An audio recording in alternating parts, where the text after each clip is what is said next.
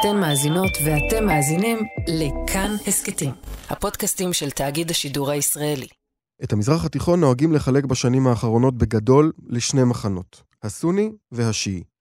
במחנה הראשון אפשר למנות כמעט את כל המדינות הסוניות, מצרים, מרוקו, ירדן, איחוד האמירויות, כמובן סעודיה, שרואה בעצמה מובילת הגוש. במחנה הנגדי, סוריה, תימן, בשלטון החות'ים, וגם כוחות פוליטיים דומיננטיים בלבנון ובעיראק. מנהיגת הגוש הזה היא כמובן איראן.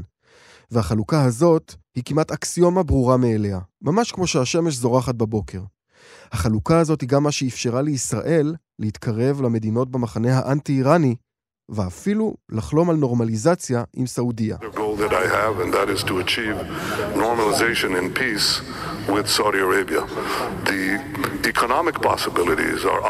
אלא שבסוף השבוע, ממש זמן קצר אחרי שנתניהו אמר את המילים האלה, משהו דרמטי קרה שגרם לערעור על האקסיומה הזו. סעודיה ואיראן, האויבות המרות, סיימו נתק דיפלומטי של שבע שנים, וחתמו על הסכם לחידוש היחסים ביניהן. המתווכת הייתה לא אחרת מאשר סין, והמשמעות של ההסכם הזה היא הרבה יותר מאשר פתיחה מחדש של שגרירויות. יש כאן חצייה של קו, ואולי גם התחלה של תהליך שישנה את פניו של המזרח התיכון כפי שאנחנו מכירים אותו. שלום, כאן דניאל אופיר, אתם מאזינים לעוד יום, הסכת האקטואליה של כאן. אז היום ננסה להבין את המשמעויות הרחבות על האזור, ובפרט עלינו, כאן בישראל. נעשה את זה בעזרת ראש תחום העולם הערבי בכאן חדשות, רועי קייס. וגם נדבר על התפקיד של שושבינת ההסכם הזה, סין, כמעצמה עולמית עולה, ומה זה עושה לתפקיד של ארצות הברית במזרח התיכון. על זה נדבר עם טוביה גרינג, חוקר במרכז למדיניות ישראל-סין על שם גלייזר, במכון למחקרי ביטחון לאומי. שלום רועי. שלום דניאל. מה קרה בסוף השבוע האחרון בבייג'ין? מה שקרה זה דבר שהוא מאוד מפתיע עצם העובדה שאתה יודע, אנחנו מדברים על זה שזה קרה בבייג'ין, אבל אה, מתברר שבמשך כמה ימים התנהל סוג של מרתון של שיחות קדחתניות בין משלחת סעודית לבין משלחת איראנית.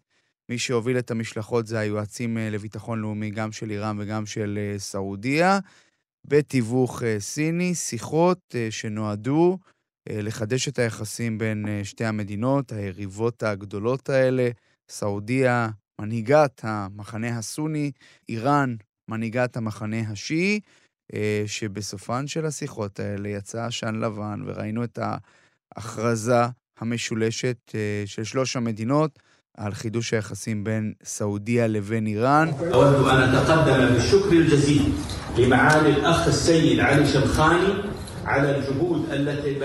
שבע שנים אחרי אותו נתק. הסיכום הוא שהשגרירויות והנציגויות של המדינות ייפתחו בתוך אה, חודשיים, וגם יופעלו מחדש ההסכמים הקודמים בין המדינות, גם שנוגעים לשיתוף פעולה ביטחוני, גם שנוגעים לכל התחומים של תרבות, אה, כלכלה, סחר ותחומים אה, נוספים. זה לפחות לפי ההודעה הרשמית שיצאה מאותה פסגה, אם תרצה לקרוא לזה, אה, שהתרחשה בימים האחרונים בסין. וגם איזשהו סעיף הצהרתי שמדבר על התחייבות לעקרון אי-ההתערבות בענייניהן הפנימיים. נכון, אה, שזה דבר מאוד אה, מעניין וחשוב. כי תראה, הנרטיב הסעודי בשנים האחרונות הוא שאיראן מתערבת בכל מדינה באזור. בתימן, בלבנון, בסוריה, בעיראק, וגם בתוך סעודיה. אני אזכיר שבסעודיה אנחנו אומרים שסעודיה סונית, אבל יש שם מיעוט שיעי במזרח המדינה, והסעודים תמיד אומרים, האיראנים, מה שנקרא, מתסיסים את המיעוט השיעי נגד השלטון הסוני, דבר שהם עושים גם בעוד אה, מדינות, למשל בבחריין, אה, שגם שם יש שם אפילו אוכלוסייה שיעית אפילו גדולה יותר אל מול בית מלוכה סוני. אתה יודע, אבל האיראנים מהצד שלהם יגידו, הסעודים מעצמם מתערבים בכל מיני סכסוכים באזור, למשל, במלחמת האזרחים בסוריה, הם תמכו במורדים נגד המשטר הסורי, אז אי התערבות, דניאל, בעיני המתבונן. וגם זה באמת יהיה במבחן התוצאה, כי שגרירויות אפשר לפתוח, אבל אי התערבות זה משהו קצת יותר מורכב. נכון. יהיה מעניין לראות איך שתי המדינות יישמו את זה בשטח, כי עם כל הכבוד לפן ההצהרתי, בסופו של דבר אני חושב שאצל שני הצדדים יש חשדנות גדולה אחד כלפי השני, ואני חושב שזה יהיה הדבר הגדול, מבחן, המבחן בשטח.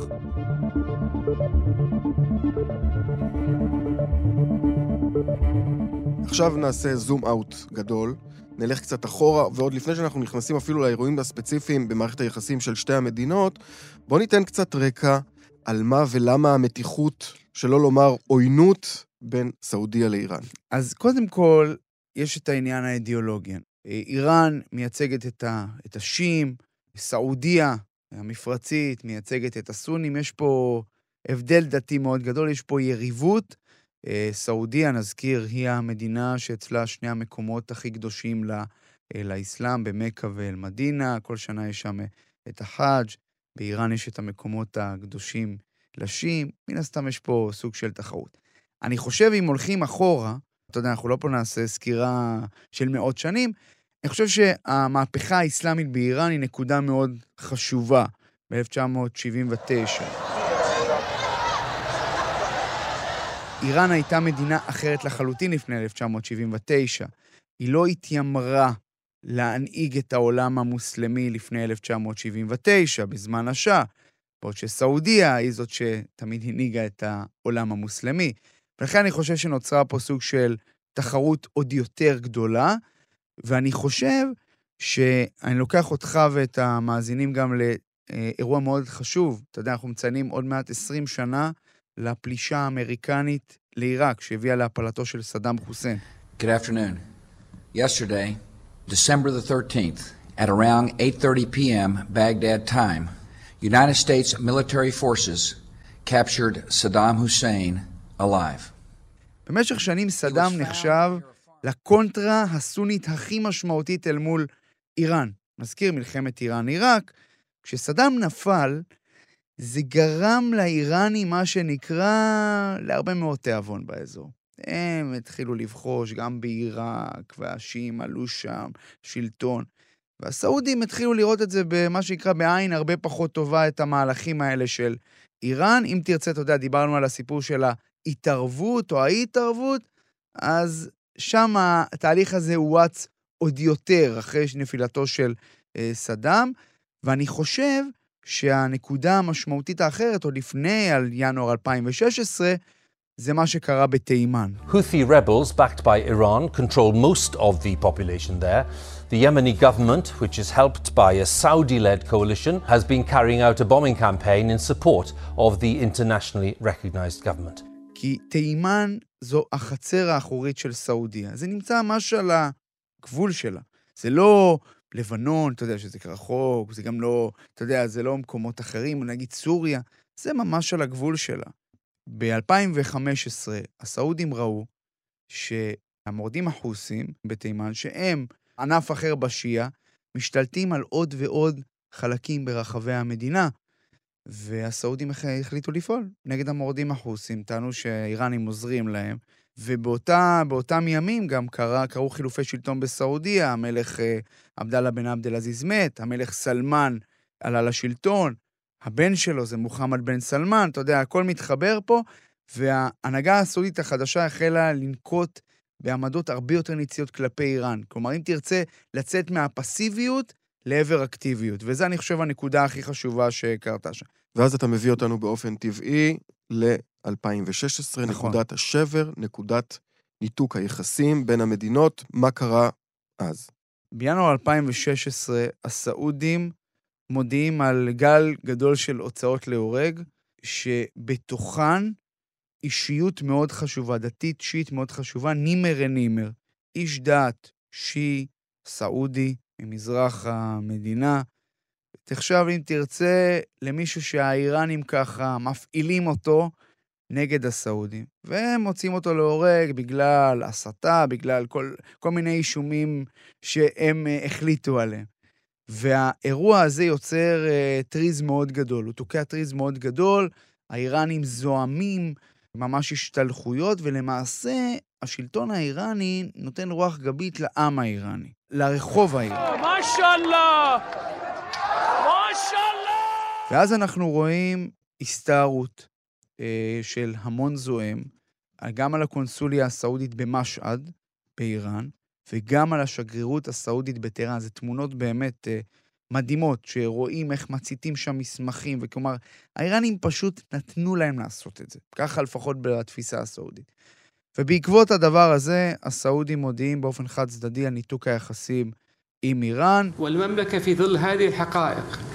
تعلن عن قطع علاقاتها الدبلوماسية مع إيران. אגב, עוד מדינות אחרות אה, נגררו בעקבות הסעודים, למשל, ממלכת בחריין, חברתנו, היא גם אה, ניתקה את היחסים עם איראן בעקבות זאת.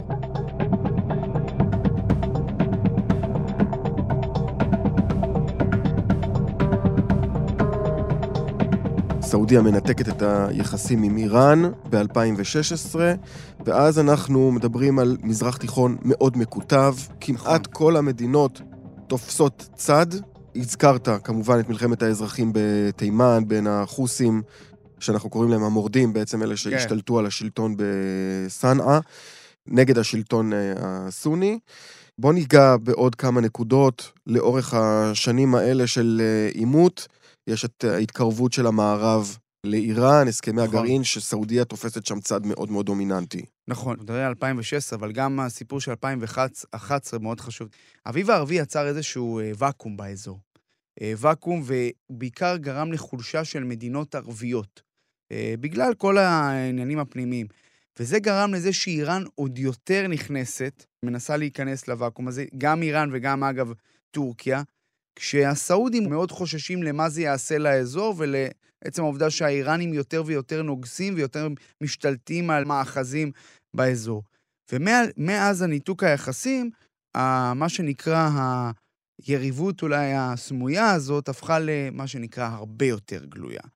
כאשר גם ההנהגה הסעודית באופן אקטיבי מנסה לתפוס עוד מאחזי השפעה באזור, בעיקר באזורים שהאיראנים השתלטו עליהם במרכאות. דיברנו על סאנה, מורדים החוסים.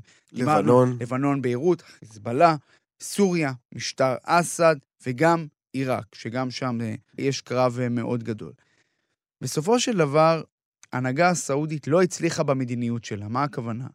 היא לא הצליחה באמת לדחוק את האיראנים מה, מהבירות הערביות, מארבע הבירות הערביות הספציפיות.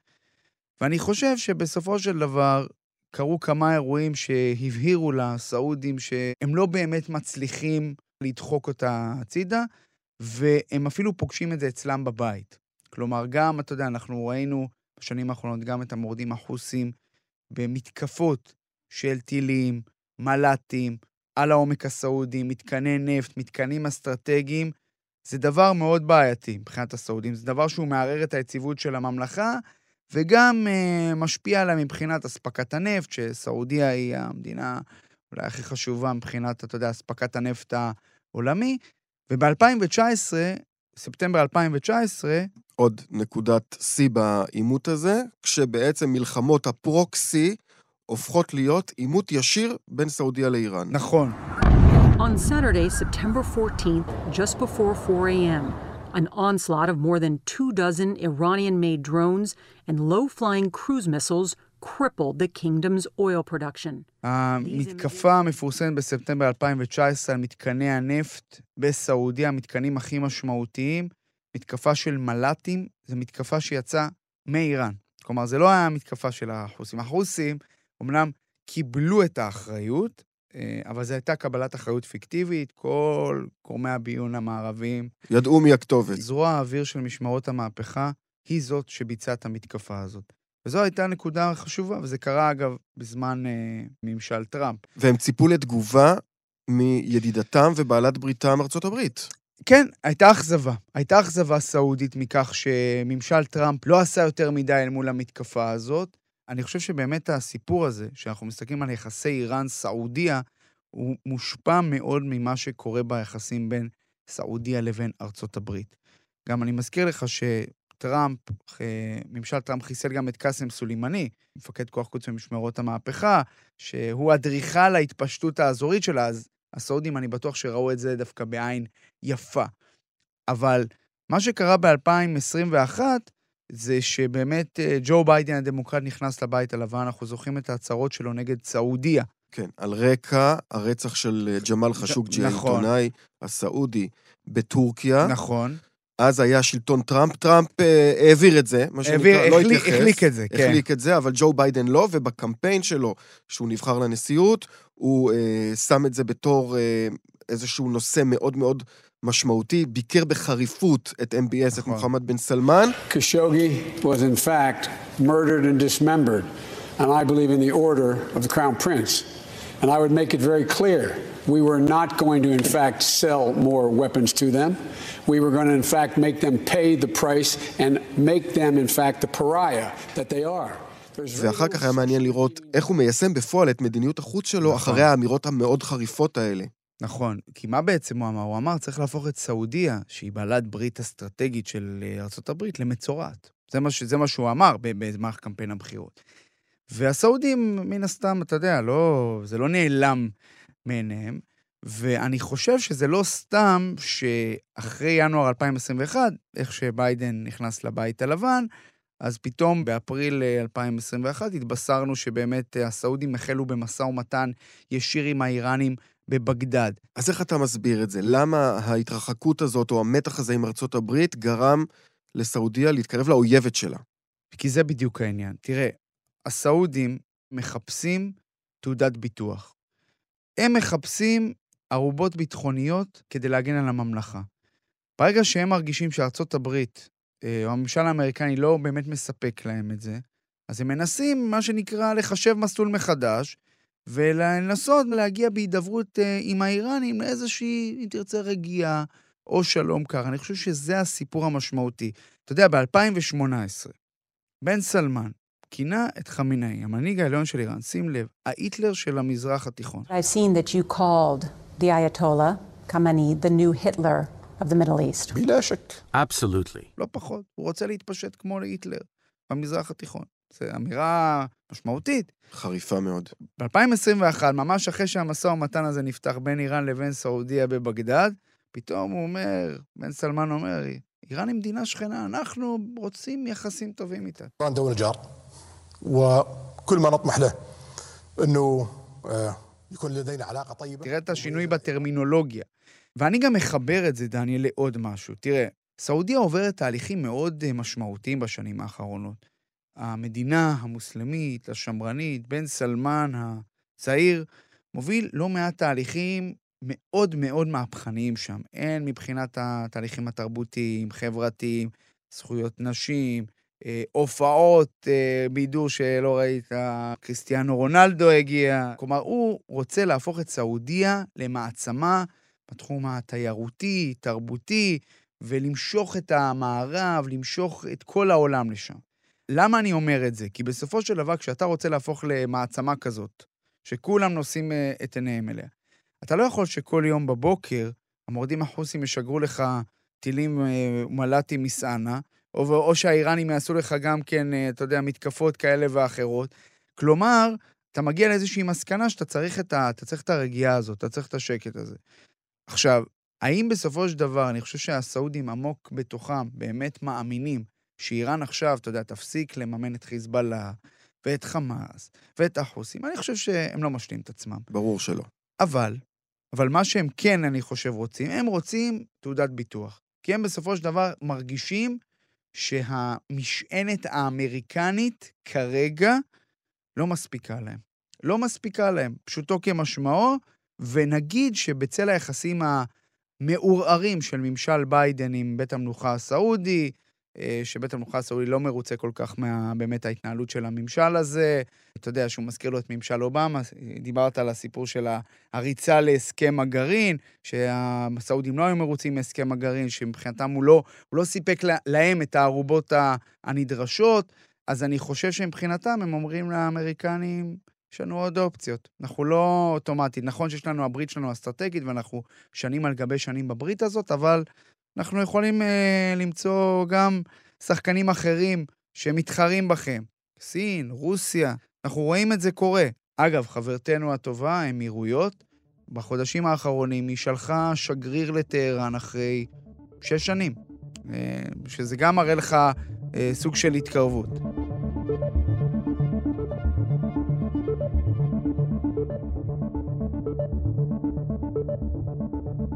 הזכרנו את ישראל ודיברנו על זה שהחלוקה הזאת, הדיכוטומית של המזרח התיכון ל... עם איראן ונגד איראן, שמה את ישראל באותו סל יחד עם איחוד האמירויות, בחריין וכמובן סעודיה, מה שחיזק את השאיפה של ישראל להרחיב את הסכמי אברהם נכון. ולהגיע לנורמליזציה גם עם אה, סעודיה. איך אתה רואה את הצעד הזה? האם הוא סותם את הגולל על האפשרות הזאת? תראה, אני לא חושב שהוא סותם את הגולל על האפשרות הזאת. אני כן חושב שכדי שתושג נורמליזציה בין ישראל לבין סעודיה, צריכים לקרות כמה דברים, יותר, יותר נכון, הרבה דברים. וזה בעיקר קשור גם ליחסים של סעודיה עם הממשל האמריקני, אה, וזה גם בעיקר קשור למה שישראל תיתן, בה, אתה יודע, גם במישור הפלסטיני, כי היא תצטרך לתת משהו במישור הפלסטיני, גם אם זה לא יהיה הסכם שלום ו, ובירה של הפלסטינים במזרח ירושלים, אבל היא תצטרך לתת משהו. אני לא בטוח שהקישור, הלינקג' הזה, הוא מה שנקרא כל כך אה, הדוק. ש... יש לנו את הדוגמה של האמירויות. נכון, נכון. שהזכרת הרגע. נכון. שחידשו את היחסים עם איראן והן מחזקות כן, את היחסים תראה, איתנו. אה, יש סחר מאוד גדול אה, בין האמירויות לבין, אה, לבין איראן. תראה, זה לא שחור ולבן, וזה עולה מה ששוחחתי עם אנשים, עם עיתונאים סעודים, עם... אתה יודע, אומרים לי, זה לא בחרנו באיראן על פניכם, בחרנו באינטרסים שלנו. בסופו של דבר סעודיה מסתכלת על עצמה, עם כל הכבוד. אתה יודע, אנחנו בראייה, סלח לי, הפרובינציאלית שלנו, חושבים שכל אירוע שקורה במזרח התיכון הוא... קשור לישראל. ואני חושב שבמקרה הזה דווקא זה אירוע שהוא אה, אבן בוחן מאוד טובה להבין שיש פה דברים שהרבה יותר גדולים אה, מישראל. אה, ואני חושב שבסופו של דבר, באמת הסיפור הבאמת גדול פה, זה באמת הסיפור של התיווך הסיני, שרק אני אתן לך אנקדוטה נחמדה שלמדתי אותה ב, ביממה האחרונה, שההסכם, שים לב, דניאל, הצדדים החליטו שלא להשתמש באנגלית, בשפה האנגלית במהלך המשא ומתן הזה, והנאומים וגם מסמכי ההסכם נכתבו, שים לב, בערבית, פרסית ומנדרינית. לא באנגלית, אין אנגלית. ללמדך שיש פה אירוע שהוא קצת, אני חושב, אה, יותר גדול רק ממה שקורה ב- בישראל. רועי קייס, תודה רבה. תודה.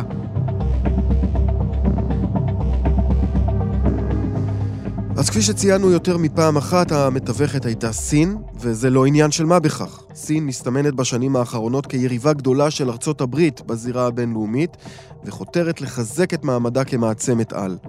והמהלך הזה הוא בהחלט צעד גדול בכיוון הזה. טוביה גרינג הוא חוקר במרכז למדיניות ישראל-סין על שם גלייזר במכון למחקרי ביטחון לאומי. שלום טוביה. שלום וברכה.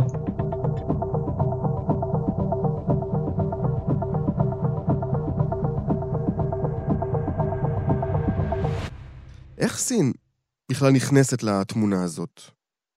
השאלה היא, מתי סין אה, לא הייתה באזור הזה שלנו.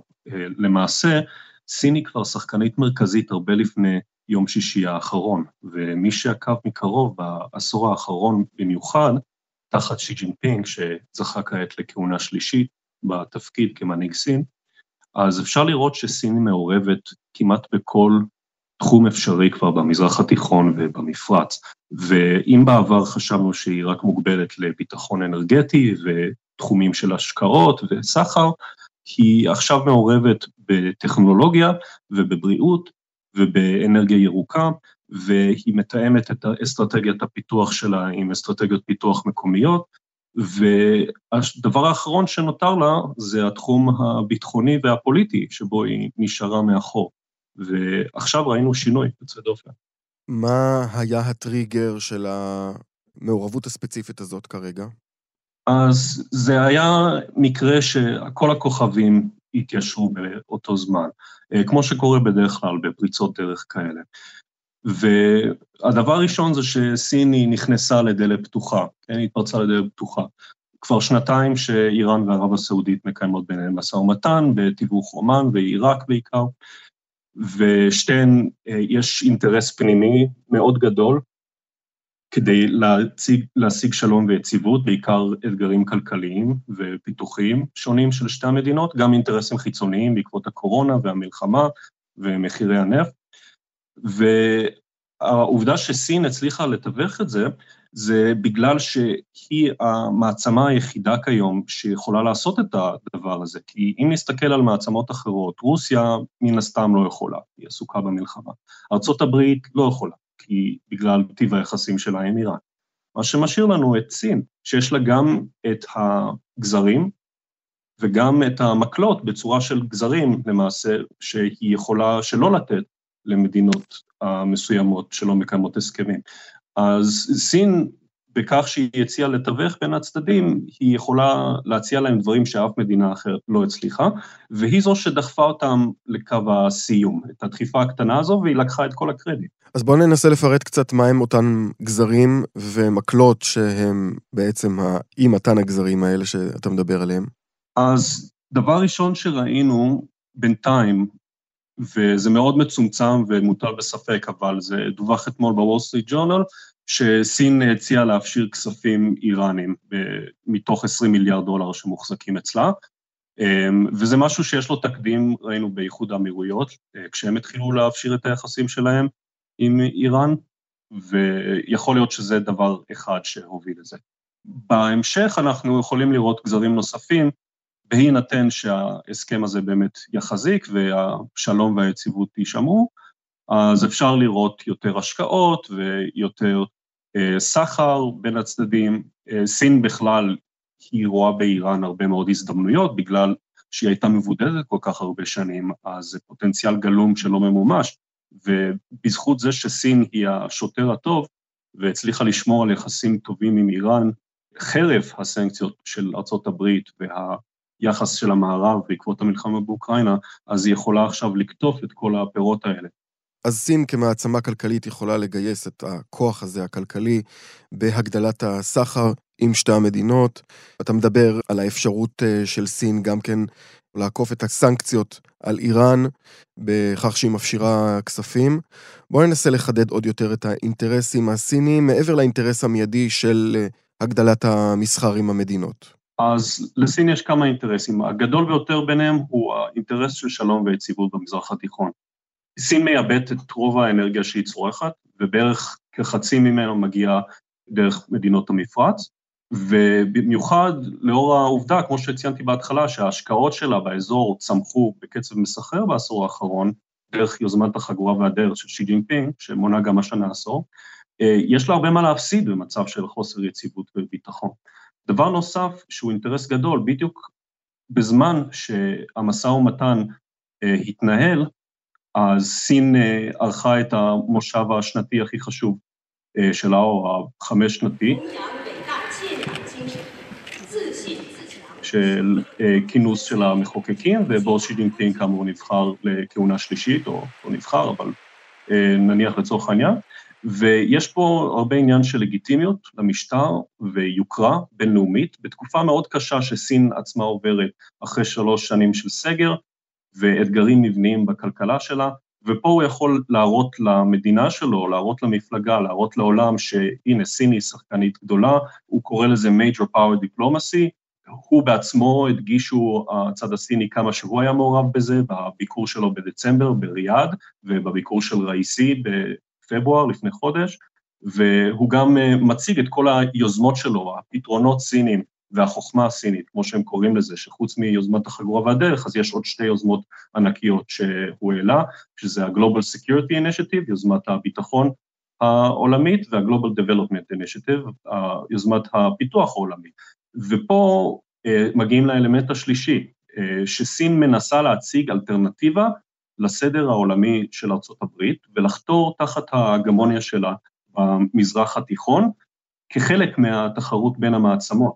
ורואים את זה בקרב בין הנרטיבים של הצדדים, למשל בהדגשה אה, שהמזרח התיכון מביט מזרחה, או המזרח בעלייה בזמן שהמערב בירידה. זה פשוט כל דרך אפשרית כדי להתנגח בסדר העולמי, או ב-rules-based international order שארה"ב מקדמת, אה, שלטון החוק בסדר העולמי.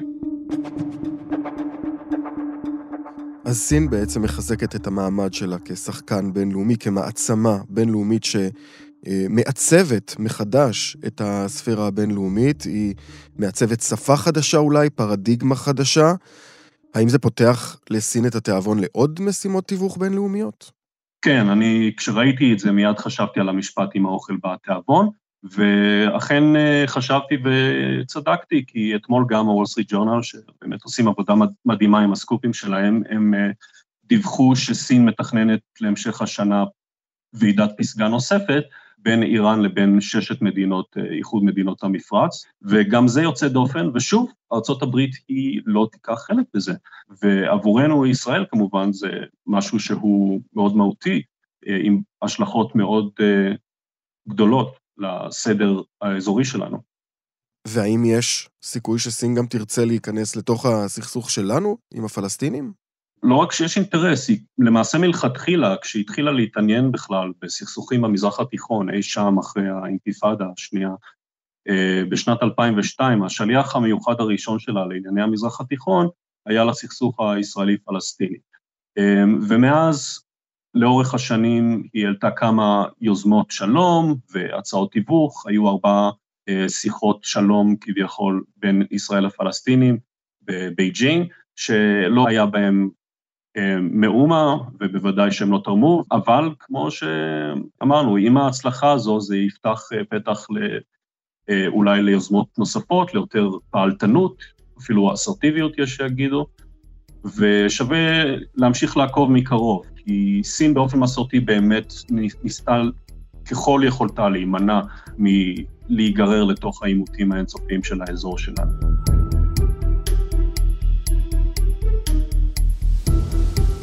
טוביה גרינג, תודה רבה. תודה רבה לך. האזנתם לעוד יום. עיצוב קול ומיקס, חן עוז. על הביצוע הטכני, שרון לרנר. בצוות עורכי עוד יום, גם יותם רוזנבלד. היה לכם מעניין? קדימה, תשתפו את הפרק. אם אתם מאזינים לנו בספוטיפיי או אפל פודקאסט, נשמח אם תיתנו לנו דירוג גבוה. הערות על מה שאמרנו אתם מוזמנים ומוזמנות לכתוב בקבוצת כאן הסכתים בפייסבוק. אפשר גם בחשבונות שלי, בפייסבוק או בטוויטר. פרקים חדשים של עוד יום עולים בכל יום ראשון, שלישי וחמישי. את כולם, וגם הסכתים נוספים ומוצלחים מבית כאן, תוכלו למצוא בכל מקום שבו אתם מאזינים להסכתים, או באתר שלנו, אתר כאן. אני דניאל אופיר, נשתמע.